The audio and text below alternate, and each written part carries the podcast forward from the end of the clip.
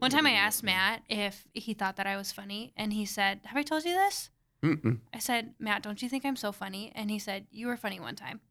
It's like, Are you kidding me? Such a Matt. Re- That is such a Matt thing to say. You're listening to Lead Lead 'em to Life, where it's our prerogative to explore what it means to be authentically human and fully alive. We have far more questions than answers, but believe that extraordinary answers can be found in the ordinariness of a journey. I'm your host, Emily Leadham. What's up, everybody? Welcome to Lead 'em to Life. I am super, super excited about this episode. I have one of my dear friends here with me today. Oh, you just lit up when I said that. Are you honored by that? I'm so honored. oh, good. I'm so glad. John Cons, welcome to Lead Lead 'em to Life. Thank you for having me. I'm Okay. excited to be here. I need to tell you something. When I first started um, dreaming about doing this podcast, um, and, and it was kind of put on my heart, you were one of the first people that I told. And I remember I was like, I told my husband, I was like, I need to go out for coffee with John Cons and like bounce this off of him and and get his ideas and whatever. And you were just such a cheerleader. And and here you are. Sitting across from me, and it's becoming a reality. What a what a cool thing! Yeah, I like to think that I'm mostly responsible for I this. I feel like you are. we should really. It should be lead him to life with John with John Cons or inspired by John Cons or something. Oh my gosh, Yeah, that's so absolutely. good. Well, I'm a fan of just about everything that you do. So um, I'm excited. shucks. Let's, yeah. Oh. I'm excited okay, to see so what happens. I know you super well, but for our listeners that might not know you, tell us just a little a little bit about you. Tell us all the things. Who are you? Yeah, I am John Cons. I am, um, well, I guess first and foremost, um, a sinner striving towards heaven. I'm a son of the Most High That's God. You've known me too long. I'm so sorry. no, no, no. I'm just kidding. I was Um, striving, striving towards striving, God. That's what I was striving saying. towards heaven. I, yeah, that's what absolutely. I'd say. Yeah. hmm And then uh, I'm a, a husband to a amazingly, just wonderfully beautiful woman um, who's also a surgeon, or she's on her way to becoming a surgeon. I, I always tell people you don't really know fear until you're sleeping next to someone who's professionally trained to remove body parts without leaving a trace. Um, so that's my wife. Um, as you can imagine, I don't win many arguments. Just out of Oh, my awesome. own self-preservation. Yep. Um, so a husband and then uh, a father. Uh, I've got uh, a son. He just turned one the other day, and another one on the way in February. Woohoo! Yeah. woohoo. And then in my professional life, I, I work at St. Katharine Drexel. I'm the director of religious education there. Um, I'm also I every once in a while get asked to help out with parish missions, diocesan conferences, events, retreats. Mm-hmm. Speaking and, and doing music speaking and and music. that kind of thing, right? Yep, absolutely. Okay, we need to go back to your wife.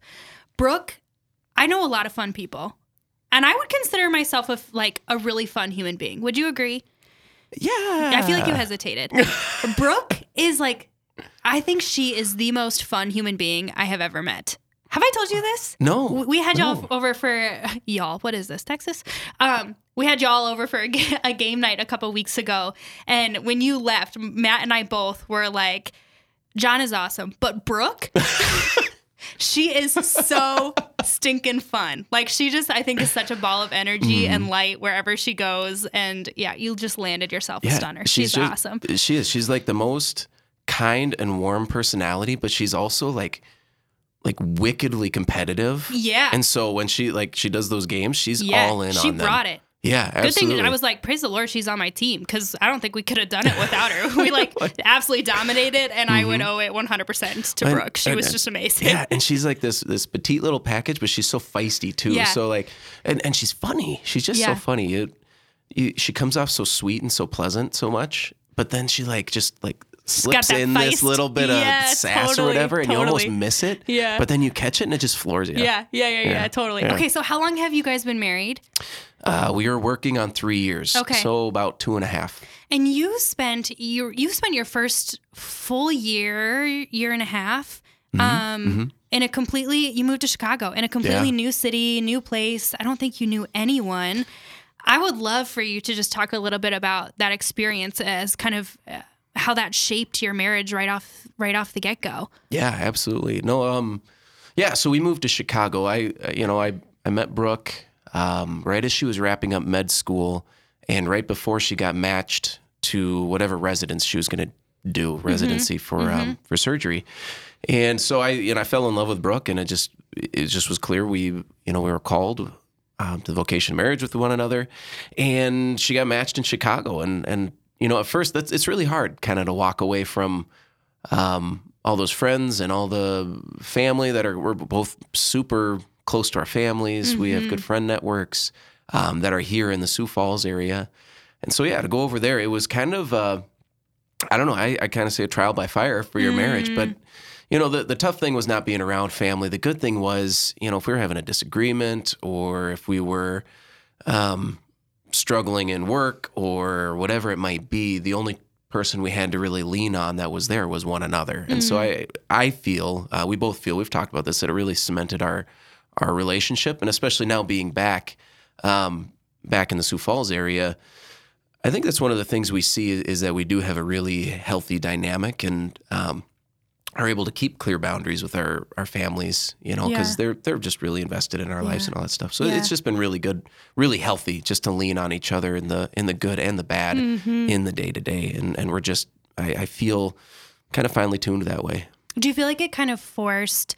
A reliance on one another. You know, because I mm-hmm. think I have other friends that um, were living away their first year, two years, three years, five years of marriage um, from any other family and and really any other community. You know, for those that were there a little bit longer, living away for a longer period of time, I think they were able to foster community.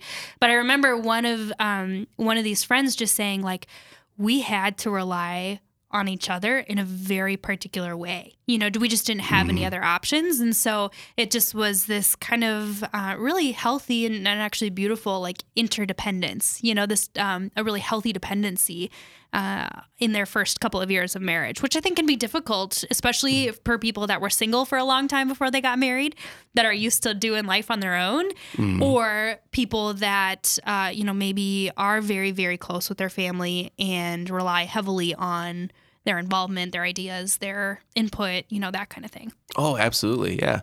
Well, I, I just think it, it it created yeah that that dependency on one another but also just like forced us to learn to communicate mm, with one another yeah. i'm i'm just i'm one of the most particular people in the world i like everything to be where it's supposed to be and um, if you pick it up in that spot, it's not too hard to put it back down. Seriously? Oh yeah. Oh my I'm, gosh. I'm the worst that way. You, will have to I'm talk to Brooke about friends. it sometime. I know. I know. I'm so not that way. yeah, and and on the other hand, Brooke is like the person who never closes the toothpaste cap. You know, and oh that, yeah. Um, you know, so learning to kind of navigate those frustrations, but also learning to let go of little things like that yeah. that just aren't aren't um, that aren't healthy. You know, combating resentments. You know, we couldn't like you said, we couldn't go anywhere else. Mm-hmm. Um, we had to depend on each other and learn to communicate those. So I, I think the big thing for us was learning, um, learning to kind of set those little pieces aside, but learning to communicate. Yeah. The, the other thing that was nice is she was working 80 to 100 hours a week. So we really had to pick so our battles. Wait, are we going to get along tonight time. or not? Yeah. We don't really have time to yeah. fight. So yeah, yeah, yeah. that was really the great gift. No, no. Mm-hmm. Oh gosh, that's so funny. I love it. So I do you remember when we first met? Yeah. Where was it? I know um, it was, I had just moved a, back to Sioux Falls. We went to some event with um, Joey Head. Okay. Remember Joey Head? Yeah, I do remember Joey Head. Yeah, we yeah. um gosh, what was it? I don't remember the event, but okay. I remember I remember meeting you. Okay. Um, and at um, that time you were working in ministry. Mm-hmm. I was at um, O'Gorman High School. Yep, you were at the high school. Okay.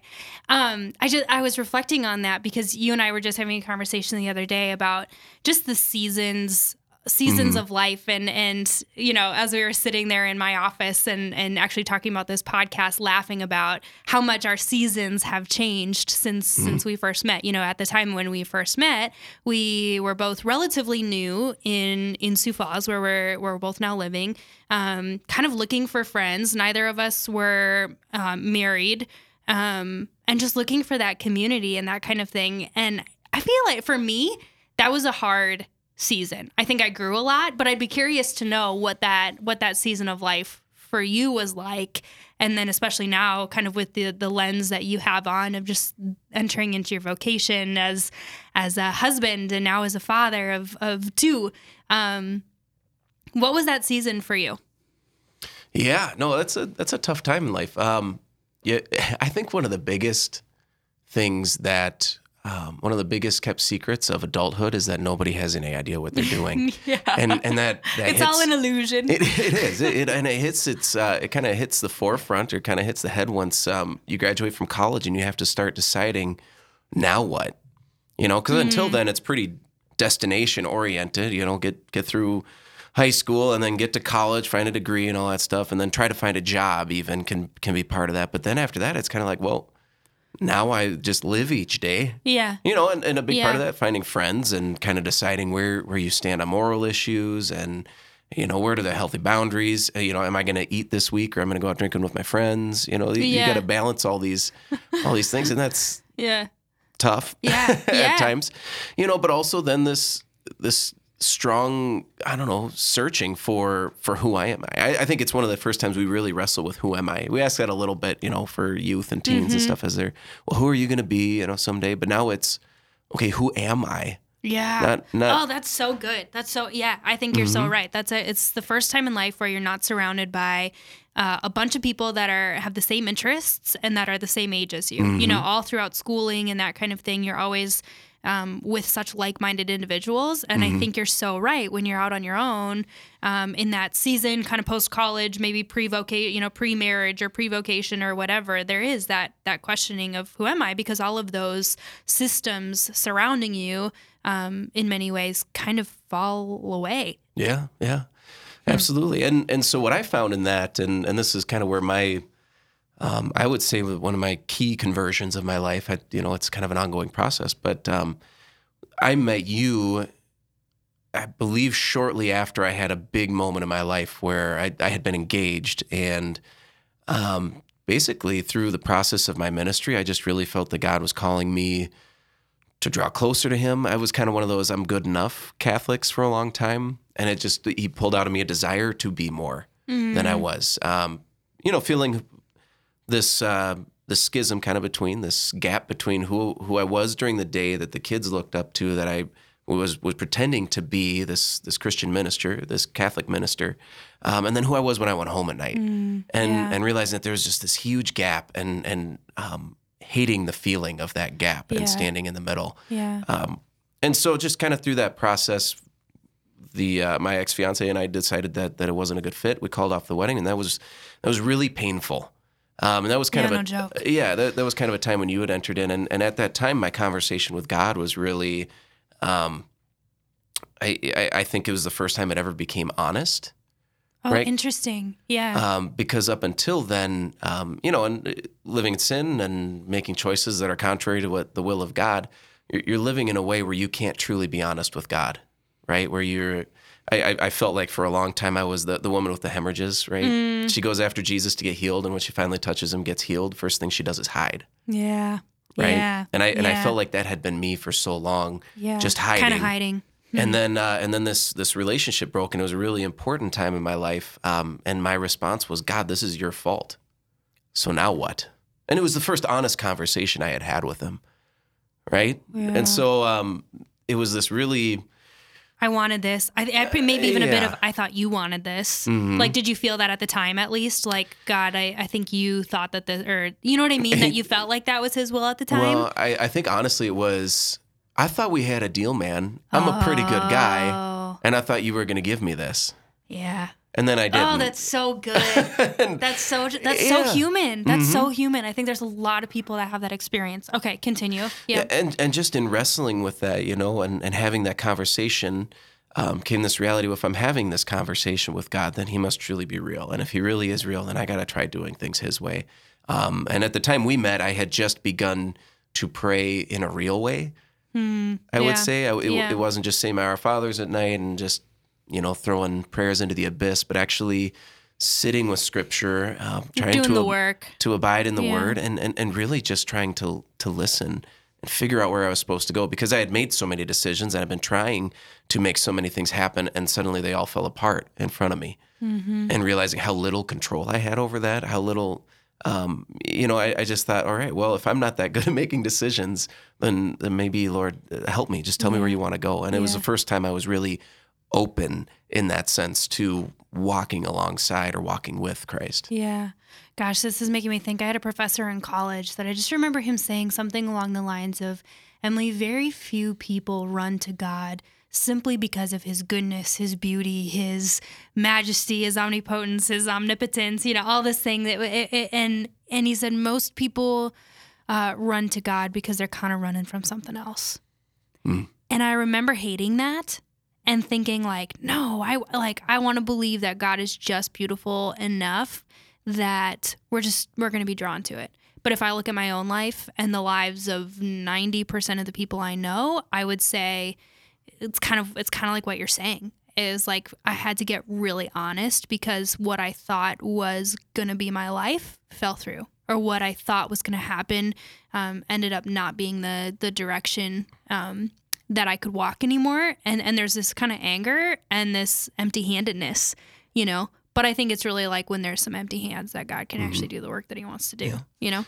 Yeah, and and then the fruit of entering into that conversation of allowing God to help shape and form you, you know, then years years down the line, of course, you know, then enter people like you, right, that are these um, beautiful examples of of virtuous friendship, and which is what I really needed. I needed friends that could kick me in the right direction when I needed, Yeah. friends that could listen and understand and be compassionate, but all the time pointing towards towards Jesus. And so, there, uh, you being one of them, there's a number of friends that that really God brought into my life at exactly the right time. And, and I can even remember, I, we were just talking the other day. I remember one specific conversation that probably formed me as a man more than um, than many had over the past.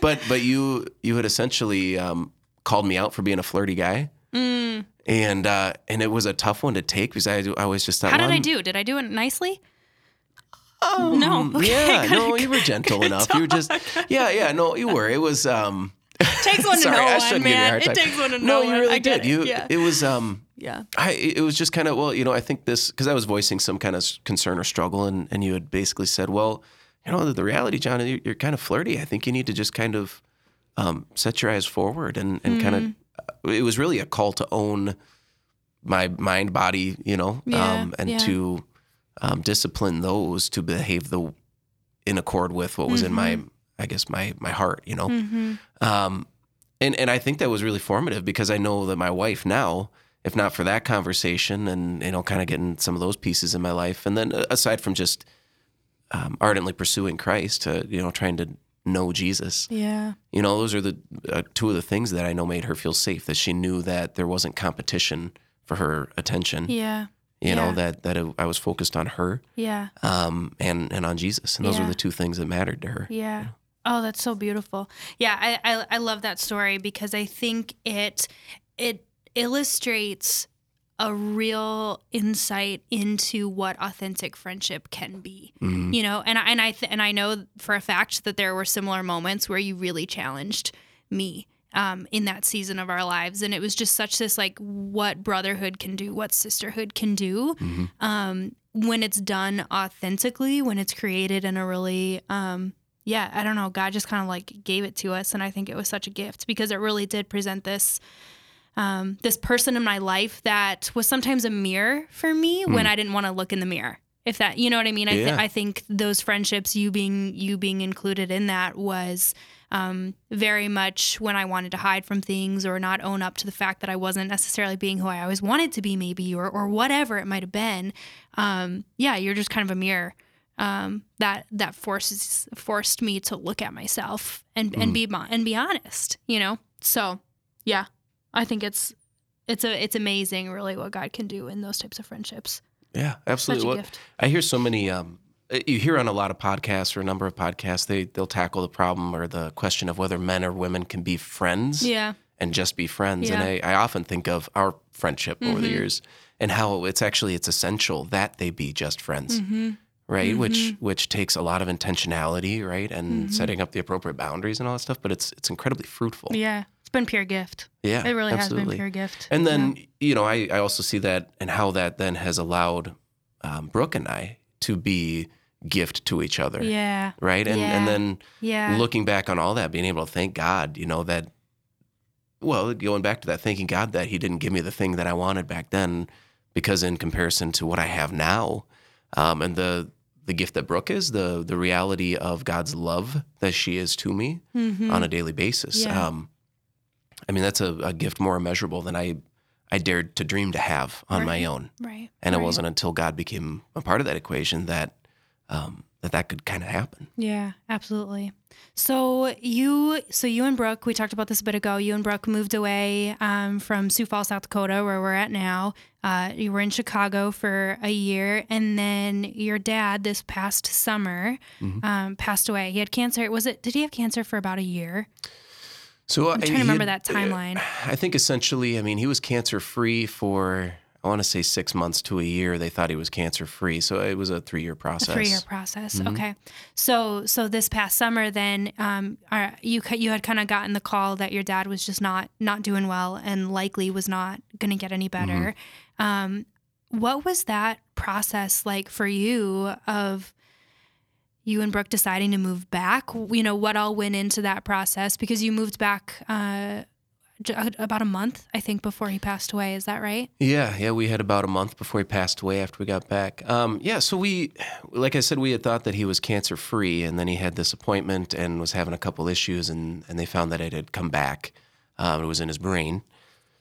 And, you know, it was one of those things where because we were away, I think we were a little shielded from what was really happening. The depth of it. Um, yeah, just just that it was oh, it's progressing, and you know we heard oh, dad's got a limp, but we're still, you know, we're gonna do this and this medication, and we're gonna try this treatment, and that should help. We're really hopeful that that'll, you know, we've got a lot of reasons to be hopeful, kind of stuff. But we, let's see, he was diagnosed again in in, in February. They had found it, and then I believe well, whenever Easter was, if that was April, Yep, April or March. Yep. Yep. So in April we went um, went back home for Easter, and that was the first time I had seen Dad since he had Okay. um, been diagnosed, and that's when it kind of hits you like, oh, Dad doesn't have a limp. Dad Dad's having trouble using his left leg. yeah. Like he like Yeah. he just can't really use his left leg. And he Yeah. actually um, that weekend he he tripped um, and and hit his head really bad outside, you know, and um, he had come in and he had his hand on his head and was kind of dazed and you know I was the closest so I ran over and grabbed him had to help him into a chair and it's just kind of one of those moments that makes you go oh this isn't you know dad was always knocking his head on things or you know, bumping his hands because he was a As farmer, and yeah.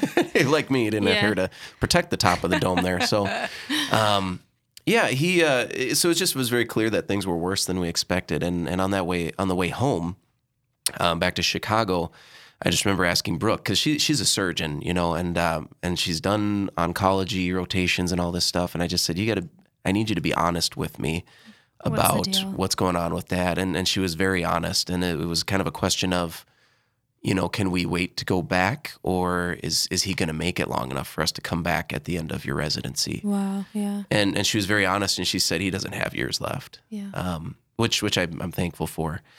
Um, so it started this process of just saying, well, Brooke, if is it a possibility that we could transform? And I, I have to give her so much credit for this. The, I I went blind with just you know my my heart dropped out of my body. You know Mm-hmm. I, I couldn't see straight. I mean it was just like it just rocked my world to be like, oh, Mm-hmm. My Dad, big strong dad is not looking so strong right now. Yeah. yeah.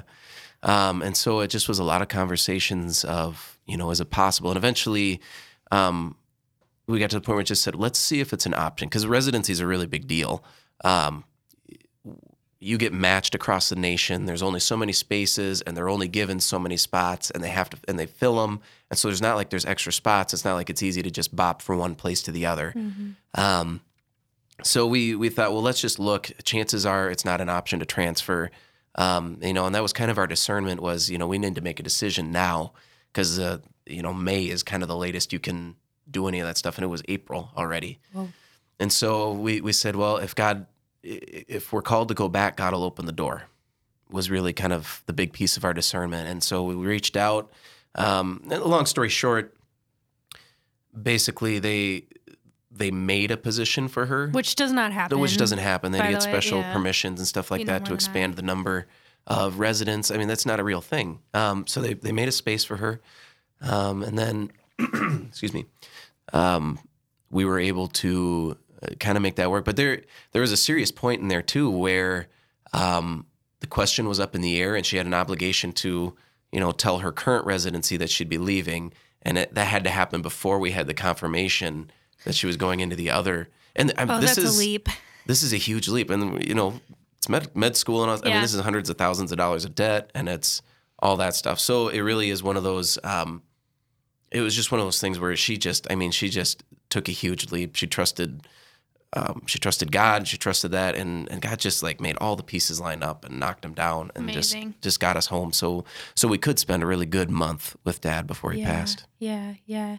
So I'm I'm curious. You know, I think I think death has a way of just changing our perspective. Hmm. Um, you know, and, and makes us look at life a little bit differently.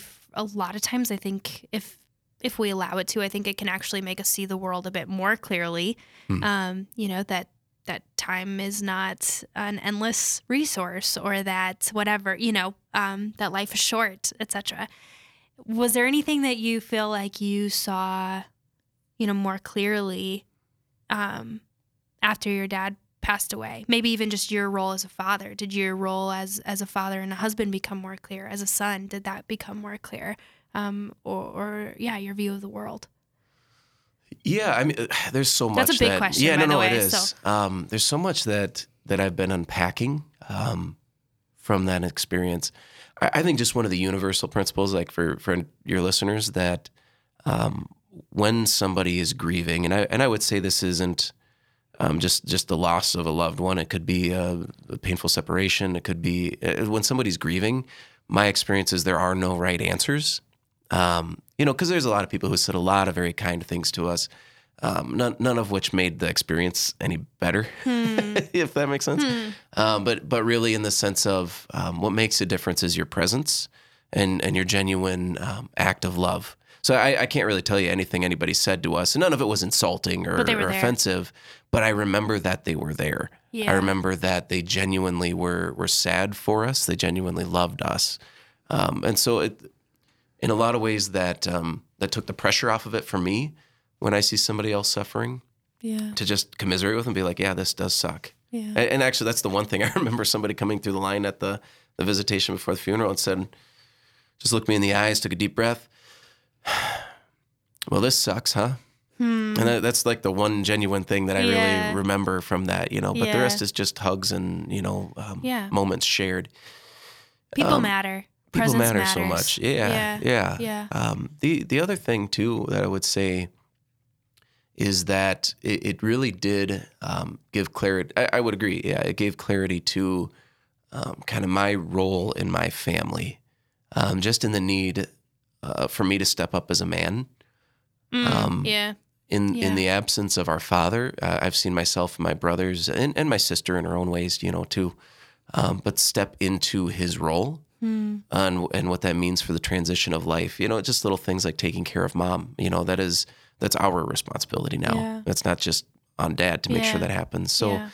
you know, going out to the farm and changing the oil on the tractors, you know, for her, going out and mowing the lawn for her when we Mm-hmm. can, and um, little things like that. I, I just see that that that's a big role, but also reaching out to one another, making sure that. Um, I remember him saying that his one goal with my sister who is by far the, the best of all of my siblings. Like she, uh, of all of us, she made Just period. The, She's she- just the yeah, best. she just made the fewest mistakes. She's just just a holy rock star woman with a beautiful family. And um, but I remember him saying his like his one goal for her was that um, at the end of the day she would know she was loved by her father. Like that was his one goal. wow And uh, and so you know I, I know that he approached all of us that way, and and wanting to make sure that my family know that they're loved, um, and not just in general, but but by me, um, and that's that's very important to me right yeah, now. Yeah. Yeah, it's just not it's it's not enough that um someone is told that they're loved. They must know that they are loved. They must Mm-hmm. Yeah. feel that they are loved. Yeah, I was um, when I think about the role of you know resentment in in, in all of that, and and I think about that um, Resentment towards Tor- God, towards Towards- resentment in general. and resentment in general. the okay? resentment Yep. and the way it gets in the way of, of Oh, yeah, holiness you. and love. Yeah, Um, yeah. In, my own life, yeah. Yeah, and yeah, this yeah. might be my own experience, but I remember waking up with my um, my son woke up at like three in the morning. We were remodeling our bathroom at the time, so Oh. I, I was up till one a.m. remodeling the bathroom, and I went to bed, and then he was up at three. If you want to know what resentment feels like, folks, Yeah. and that's it. have a yeah, have a And- one year old wake you up at three. and I remember holding this uh, this precious little child, this less than one year old, and and I'm shoving the bottle of milk in his mouth, and I remember feeling deeply in my heart just this: Why won't you sleep, you little whatever? Yeah. you know, and You little punk. you little punk. That's yeah, I that's a nice word. Side note: I called my my three year old a punk the other day. It's like, Claire, you're just being a little punk, and she said, "No, you're being a punk." I thought it was like the most hilarious thing I've ever heard in my life. Okay, yeah. Um, so it's three o'clock in the morning. You're trying to get him to go back to sleep. trying to go back to sleep and i it, as i'm as i'm looking down at him with what probably looks like a face full of resentment i it just struck me in my heart i was like um the thought of my dad and i and i'm just and maybe true or maybe not but i'm just certain he never looked at me like that Mm, and you know I, I think that there's been a lot of moments where he he prods me like that and there's an awareness that um, after his death in a lot of ways through faith um, and through the eucharist and the body of christ we're closer than than we've ever been um, and, and just that awareness and it was it allowed me to master myself um, and and to transform my face of from one of frustration to one of love and to make sure Yeah. that that's what i was communicating to him yeah. um, so, so there's just so much that that that does, you know, and um, that that the loss of, of that that loss has allowed to kind of transform how I just even live my own Mm-hmm. life. Mm-hmm. Um, but but I think those are just some of the the big ones that just in the day to day struggle, I you know I, Yeah. I have a little extra. I guess someone else praying for me in heaven Yeah, now, you know, yeah, and yeah. that doesn't mean that And there are times where it just yeah where it's just hard, but Or it just sucks. Yeah. Yeah. Yeah. Mhm. Yeah. yeah. Well, I so appreciate just your vulnerability in that because I think, um, you know, almost everyone that's listening has likely experienced loss in, Mm. in some way. And I think um, it does. It allows us to look at the world differently. It allows us to just see the world a bit differently. And um, yeah, so I just appreciate your vulnerability and sharing sharing that because I know it's hard and and, and in many ways it's still fresh. So so I appreciate that. Um, I don't think I prepped you for this, so I'm going to ask you the question, and then I'm going to talk for a little while so that you have time to think about it. But I want to know a question that you are currently pondering. So this podcast, um, one of our taglines is that this is a place with more questions than answers, because I really believe that some of the greatest insights um, that I've received in life, the greatest aha moments, etc., have come from either asking myself or someone asking me uh, a really good question, a really deep question. Um, so I want to know if there's a question that you have been pondering. You don't have to answer it. In fact, it's a rule. You can't answer it, and I can't answer it. But a question that you've been thinking about. It can be funny, it can be silly, it can be deep, it can be anything in between. Um, but is there a question that you've been wondering about in your own life right now? Mm, hmm hmm You know, one thing that I've always struggled with is, or questioned is how um, Bella could have chosen Jacob. Or, uh, Okay, yeah, no, uh, that's a- Edward over Jacob. Now that is a question. Yeah, Yeah. yeah, that's a really good question. no, I, um, I Our genuine, listeners like, I don't know what genuinely you're talking it. about. Uh, that's a little Twilight. I Little actually have Twilight not read humor. the books, but I, me neither. I've, I've only seen most of yeah, the movies. right. You totally I have. did not read the books. um, no, uh, a, a genuine answer to your que- or question response to yours would be, um, and again, kind of keeping on the theme of dad. One thing I've genuinely been um, wrestling with, I trying to grow in, um, pondering. There's a reality that we have this miraculous God, right? And and He works miracles all the time. I've experienced them, and and in my prayers for, um, while Dad was sick, um, and especially at the end, one of my my big questions was, you know, it was clear that I was praying for healing, and then we weren't going to get healing. Um, and it just came to a point where I was like, Lord, if you're not going to heal him, and, and I believe you can, and I, I believe you could, and you're just choosing not to, um, I think one of the, the questions that, that I have is, how should I be praying? Mm, what do I pray for? What do I pray for? You know, and Yeah, um, I think that's a really yeah, hard question to answer, you know. And, I, and I've, I've been asked that by parishioners who are struggling, and Mm-hmm. and by friends. You know, I, I had a friend that was um, came into my office one time and was in tears because her friend was getting a divorce, and she just didn't know how to how to pray for that. She didn't know what she should how she should be supporting her. She didn't, and I, you know, so whatever that struggle might be, like, i- is um, how do I pray well? Mm-hmm. How do I pray correctly? How do I pray um, effectively? How do you know? And what does that look Yeah. like and feel like? I, I think that's just, and that's probably one I'll be trying to figure out the whole, Yeah. whole rest of my life. yeah. You know, and that's yeah. But I think I think that's one that's deep on my heart. That's an awesome question. Yeah. What a great question. Well, thank you for sharing it with us. Mm-hmm. John, this was awesome. I'm always so grateful for our conversations and just for your authentic witness and vulnerability. It's just, it's really contagious. So, listeners, I hope you uh, enjoyed it as much as I did. Um, as always, if this blessed you, please feel free to share it with a friend um, that you think might benefit from it. Um, and then be sure to check us out on, on all the social media channels. You can follow the diocese at SF Diocese on Instagram or on Facebook, or um, I'd be happy to connect with you personally as well at Emily M. Leadham. Um, but until next time, may God bless you, and we'll be back soon.